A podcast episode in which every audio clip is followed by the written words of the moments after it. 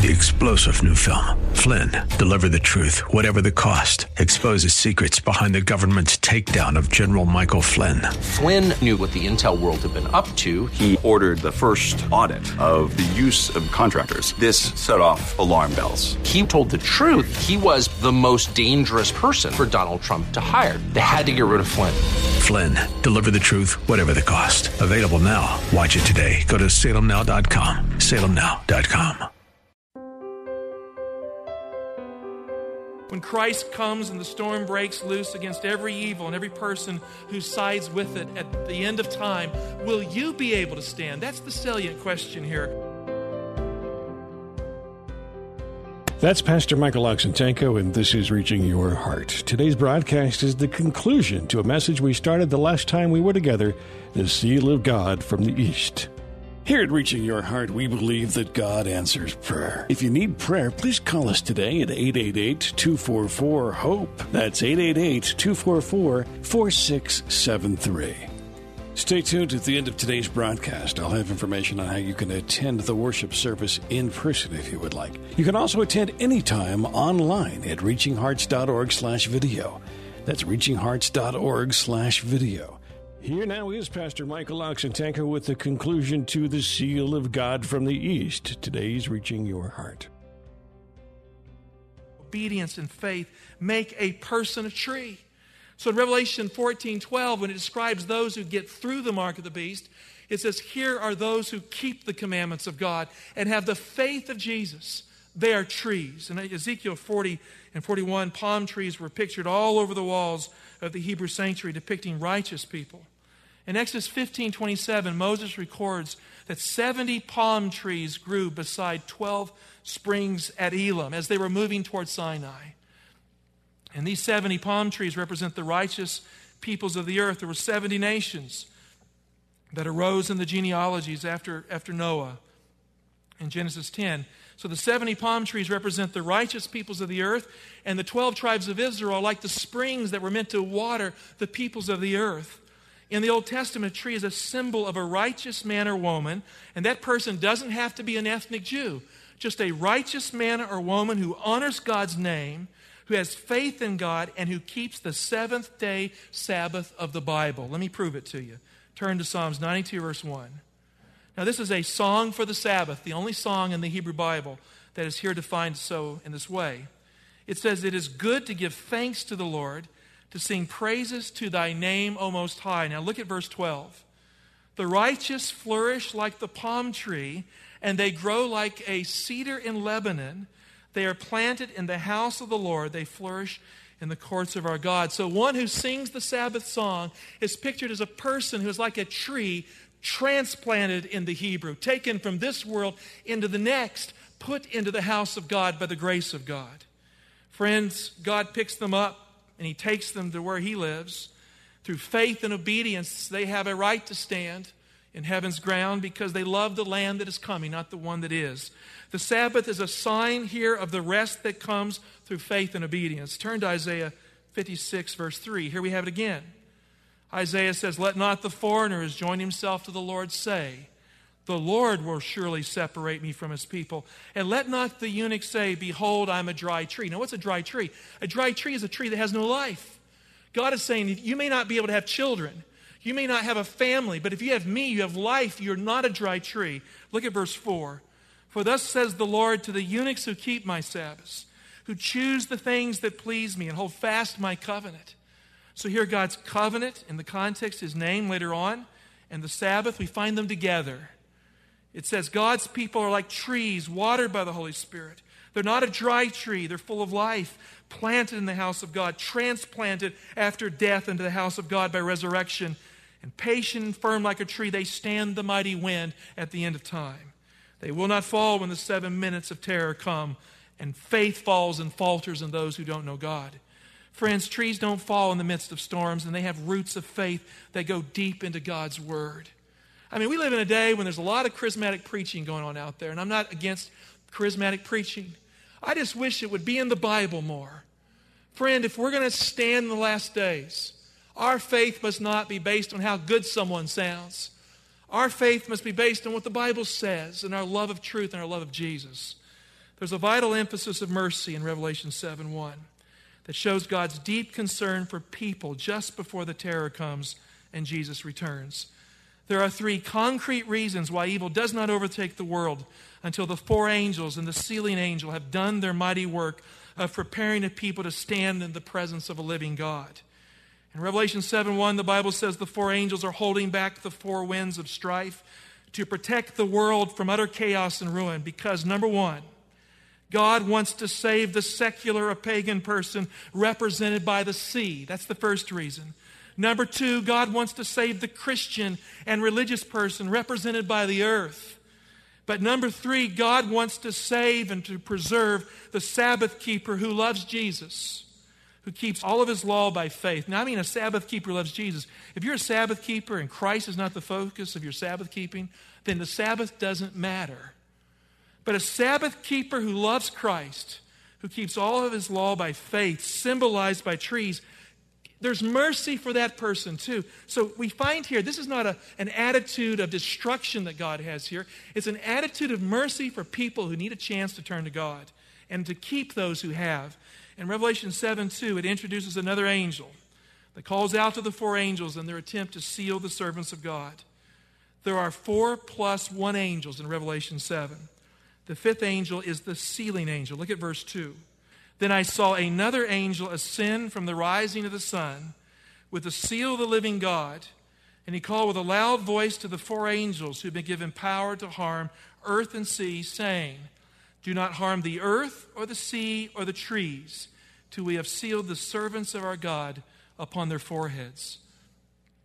The four angels cooperate with the sealing angel to place a seal on the forehead of God's servants. Now, friend, you simply cannot afford in the last days to not be sealed.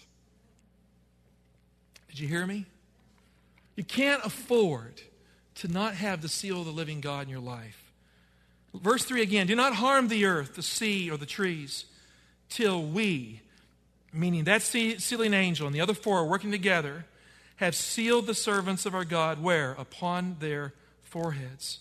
Friends, that means that Jesus cannot return to this planet and the four winds cannot be released until there's a preparation work among the servants of God that will prepare them to stand when Jesus comes. I am not inventing that, it's right there in the text.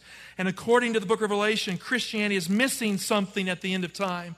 There are godly, good Christians out there that need a vital preparation to stand when Jesus returns. Friends, the evangelical world and the broader Christian world, there are millions of people that love the Lord. I've met them. Many of them are better Christians than the ones that attend our church, in my view. The evangelical world that Jesus loves so dearly is missing something of spiritual importance just before Jesus returns. Something is missing on the foreheads of the servants of God that needs to be there when he appears in the clouds of glory.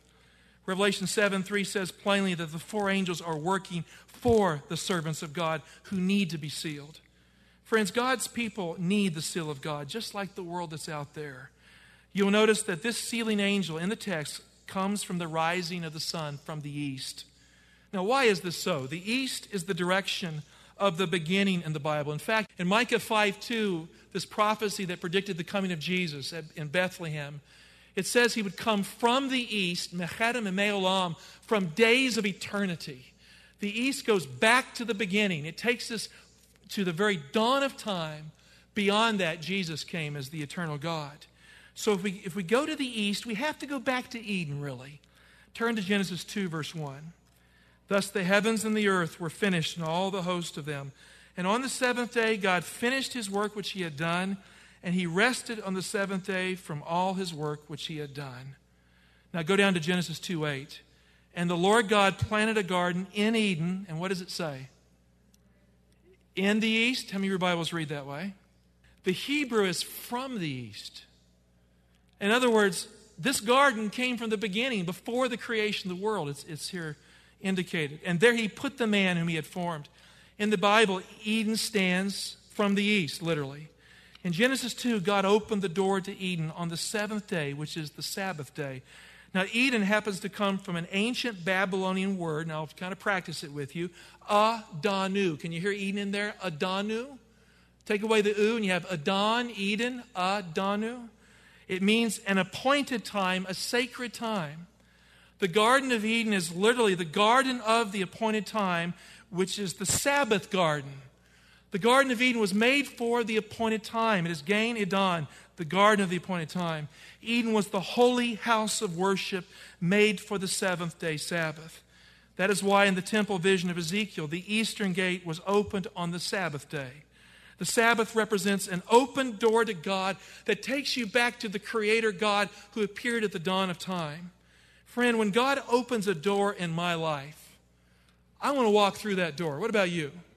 I don't want to shut that door and say, No, I don't want to go forward in God's truth.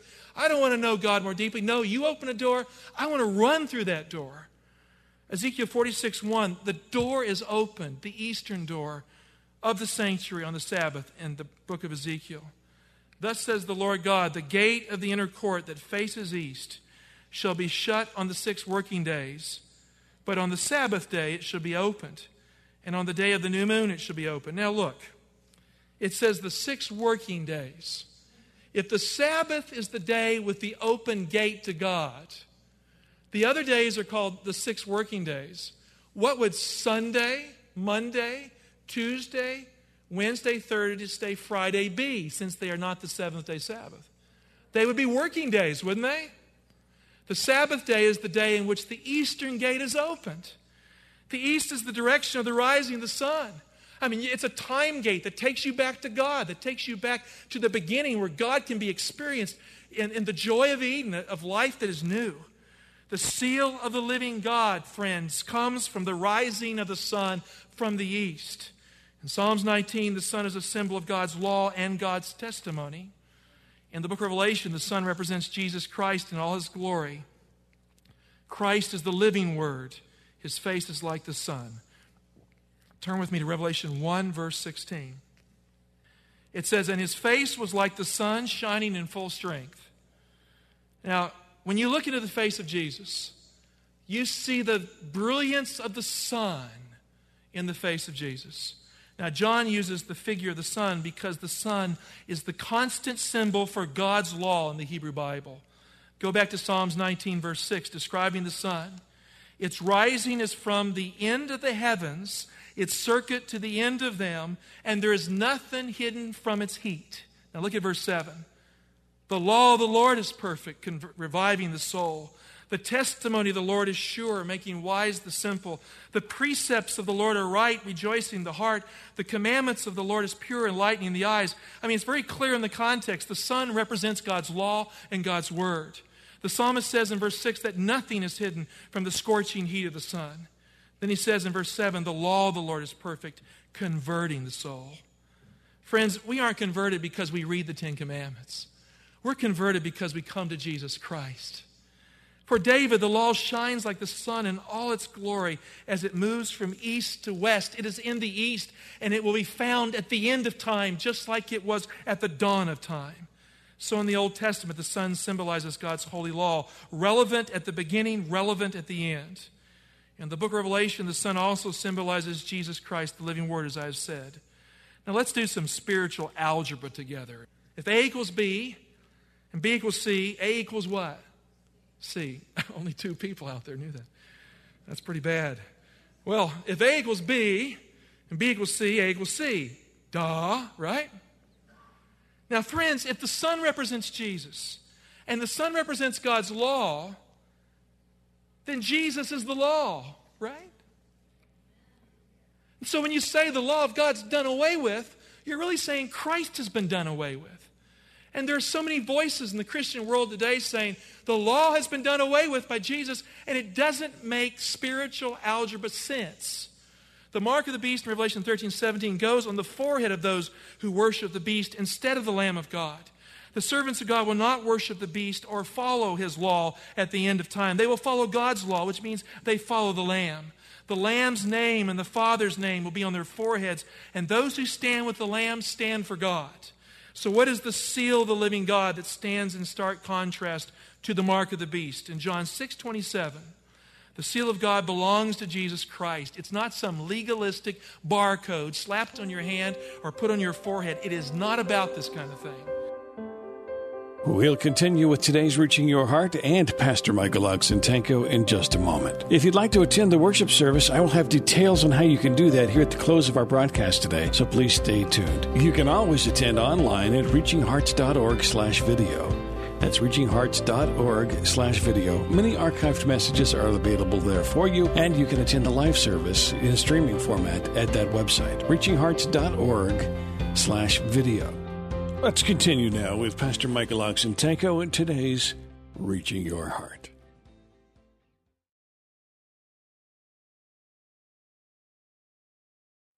In John 5, Jesus performed a miracle on the Sabbath by healing the paralytic at the pool of Bethesda. In John 5, 16 to 18, the Jews persecuted Jesus because he healed on the Sabbath day. Now, this is the context of the verses I want you to look at John 5, 18 to 19. Verse 18 this was why the Jews sought all the more to kill him, because he not only broke the Sabbath, as far as they were concerned, but he also called God his Father, making himself equal with God. Now look at verse 19. Jesus said to them, Truly, truly, I say to you, the Son can do nothing of his own accord, but only what he sees the Father doing. For whatever he does, that the Son does likewise. The work of Jesus here is to heal the human race. And this is the work that he did on the seventh day Sabbath. The Sabbath is all about healing that comes in Jesus' name through Jesus' power because he is equal to God. And through a worship relationship with Jesus Christ, if you are paralyzed, you can stand up again. You can have a new life. The Sabbath controversy in the Gospel of John is the undercurrent of the Jewish leaders' challenge of Jesus Christ in chapter 6. Look at John 6 27.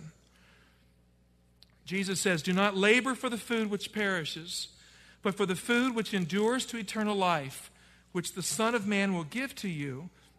For on him God the Father has set his seal. So let's look at that verse and let's analyze it together. Who has the seal of God based on that verse? Who? Come on, let's Jesus, right? So when we speak of the seal of the living God, we're not talking about some crazy theological idea that has no bearing on our relationship with Jesus. If Christ has the seal of the living God, I want the seal of the living God. In John 6 27, Jesus says that God has set his seal upon the Son. The seal of the living God belongs to Jesus Christ. The seal of the living God is on the forehead of Jesus Christ. God has set his seal upon the Son of Man. Jesus says, Do not labor for the food which perishes. Don't get involved in a life that's legalistic. Come to me. I can give you living bread. And then he says, The Jewish leaders picked up on, on Jesus' words pretty quickly. They knew he was talking about creation and the seventh day Sabbath. And so they accused him of, of being a false teacher.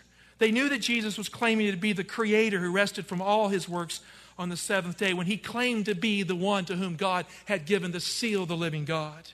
John 6 28, they said to him, What must we do to be doing the works of God? We want to work our way to heaven.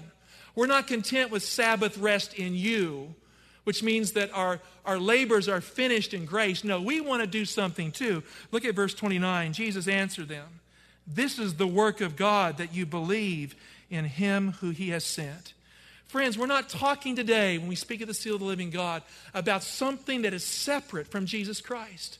When you receive the seal, if you are a Christian, you receive Jesus. The work of the seventh day is to heal the broken. The work of God in Jesus is to heal the human race.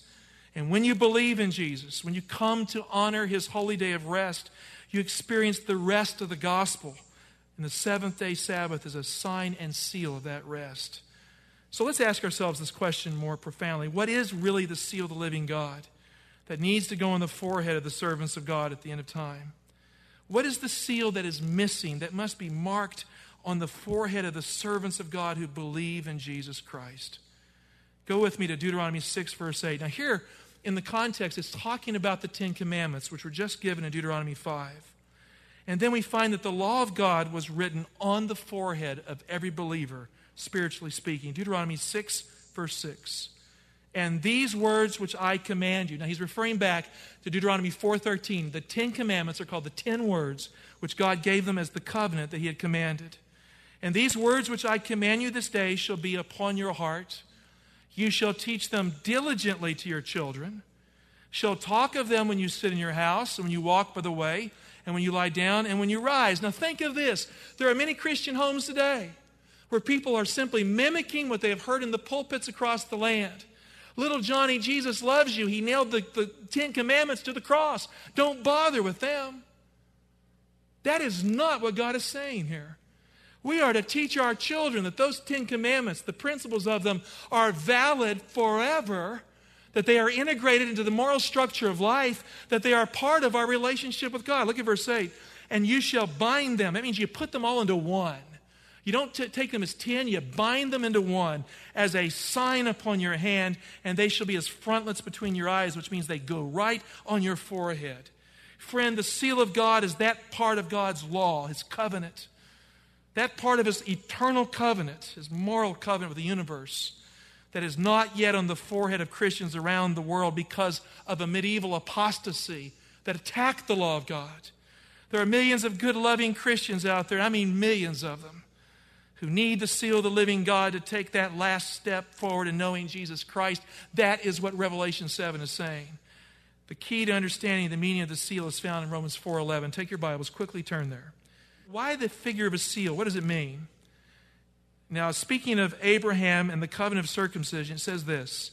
He received circumcision as a what? A sign or seal of the righteousness which he had by faith while he was still uncircumcised. And the purpose was to make him the father of all who believe without being circumcised, and who thus have righteousness reckoned to them. Now, circumcision for the Jewish people was a sign of a covenant that was given after the flood, after the covenant to Noah, to Abraham and the children of Israel. Now, you'll see here the words sign and seal mean the same thing.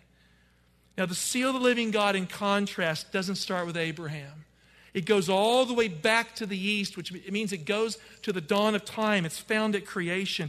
It is the covenant sign and seal of something much larger and grander than what Abraham received. So, what is the sign and seal that God is talking about that goes to Eden in the east? Exodus 31 13. Say to the people of Israel, You shall keep my Sabbaths, for this is a sign between me and you throughout your generations, that you may know that I, the Lord, sanctify you.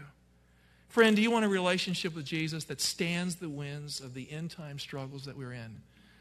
Friend, God has given the Sabbath as a sign or seal that you can know Him as God. Verse 15 Six days' work shall be done, but the seventh day is a Sabbath of solemn rest, holy to the Lord. Whoever does any work on the Sabbath day shall be put to death. Verse 16. Therefore, the people of Israel shall keep the Sabbath, observing the Sabbath throughout their generations. And what does it call it in verse 16? As a perpetual covenant. The Hebrew is Brit Olam, as an everlasting covenant. Verse 17. It is a sign forever between me and the people of Israel that in six days the Lord made heaven and earth, and on the seventh day he rested and was refreshed. And he gave to Moses, when he had made an end of speaking with him upon Mount Sinai, two tables of the testimony, tables of stone written with the finger of God. Friend, the Sabbath is the sign that God is the creator of the universe. It is the sign and seal of the living God. God has placed that seal upon the Son of God. According to the Bible, if we want Jesus, we need to recognize who he is. According to Romans 4:11, a sign is a seal, as I've said, and the Sabbath is the sign and seal of the living God. The work of the sealing angels to restore the knowledge of the seventh day Sabbath to the servants of God who love him in the Christian world at the very end of time. That's why the end has not yet come because God's people universally are not in obedience with his moral law. God has held the winds back to restore the truth that the apostolic church believed in, that they kept, they worshiped on the day that pointed to Jesus. They did not break his covenant. The final seal will put the whole Ten Commandment law of God on the foreheads of Christian believers who love Jesus Christ through faith. The name of the Father, the name of the Son will be on their forehead and they will stand complete in Jesus. When the Sabbath is finally restored to faithful Christians around the world, and I said faithful Christians, I mean, there are Christians out there who are praying like everything to know what we know in this church. They are praying for the books of Revelation to make sense. They're trying to piece together these things. And, and God's not going to leave them out of the mix. When these wonderful Christians see at the end what's transpiring, they're going to accept the seal of God. And the church will be healed from the apostasy of the Middle Ages. And Jesus Christ will return to gather his children who trust in him. Friends, those who have the seal will stand with no fear of the final terror because they stand with Jesus. Because God has placed his seal on the Son of Man. Don't let that statement sound silly to you. God has placed his seal upon Jesus. And the one who really has the seal has Jesus. That's what it means. Has Jesus. Why? For on him, God the Father has placed his seal. That will conclude the Seal of God from the East. Today's Reaching Your Heart with Pastor Michael Oxentenko. Thanks for joining us today. We would really love for you to be a part of our worship service. It's held every Saturday at 11 o'clock. That address is 6100 Brooklyn Bridge Road, Laurel, Maryland 20707. 6100 Brooklyn Bridge Road, Laurel, Maryland 20707. Or if you're more comfortable, you're certainly welcome to watch online at reachinghearts.org slash video reachinghearts.org slash video. The live broadcast will be streaming and available for you on that website, reachinghearts.org slash video. Thanks for listening, and we do pray that God is reaching your heart.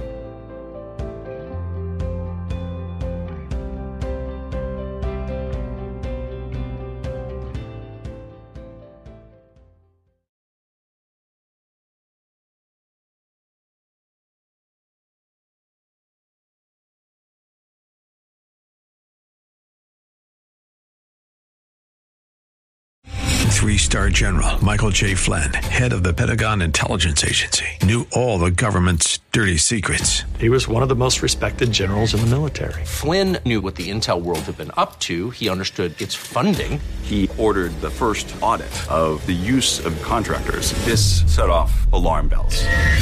The explosive new documentary, Flynn, Deliver the Truth, Whatever the Cost, and covers the facts behind this scandal. Flynn told the truth. He was the most dangerous person for Donald Trump to hire. I find out the worst enemy that I'm going to face in my life is right here in America. They took my assessment and they wanted me to change it. And I was like, I'm not changing it. They had to get rid of Flynn. With in depth interviews, archival footage, and never before seen personal records of the man behind the headlines. I just felt like I was drowning. Flynn, deliver the truth, whatever the cost. Available now. Watch it today. Go to salemnow.com. Salemnow.com.